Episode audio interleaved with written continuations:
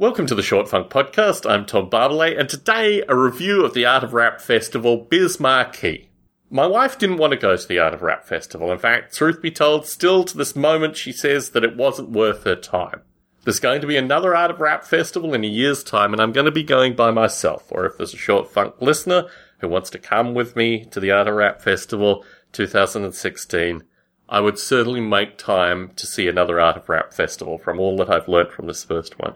Biz Markie probably had one of the shortest sets of the performers. A number of folks went overtime. They were allocated 20 minutes per performer. But his ability to own the stage, his ability, and this is a relatively large amphitheater with, you know, where we were seated, the actual performer wasn't that big on the stage. It was a big stage. The DJ and their equipment was larger than the performer.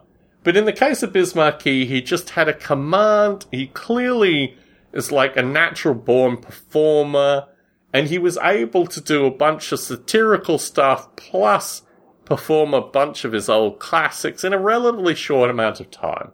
And yeah, just awe inspiring to see Biz Markie. This is going to be a familiar theme associated with many of these art of rap reviews, but to see Biz Markie perform now, I guess in his early 50s, untouchable. Just untouchable. An experience that needs to be had. I would recommend going and seeing Biz Markie. He still performs. And I think given a longer format, you could probably see a lot more of his kind of experimental stuff, his eclectic stuff. I mean, certainly he was more experimental than most of his time period. So yes, a big thumbs up for Biz Markie. Well worth seeing.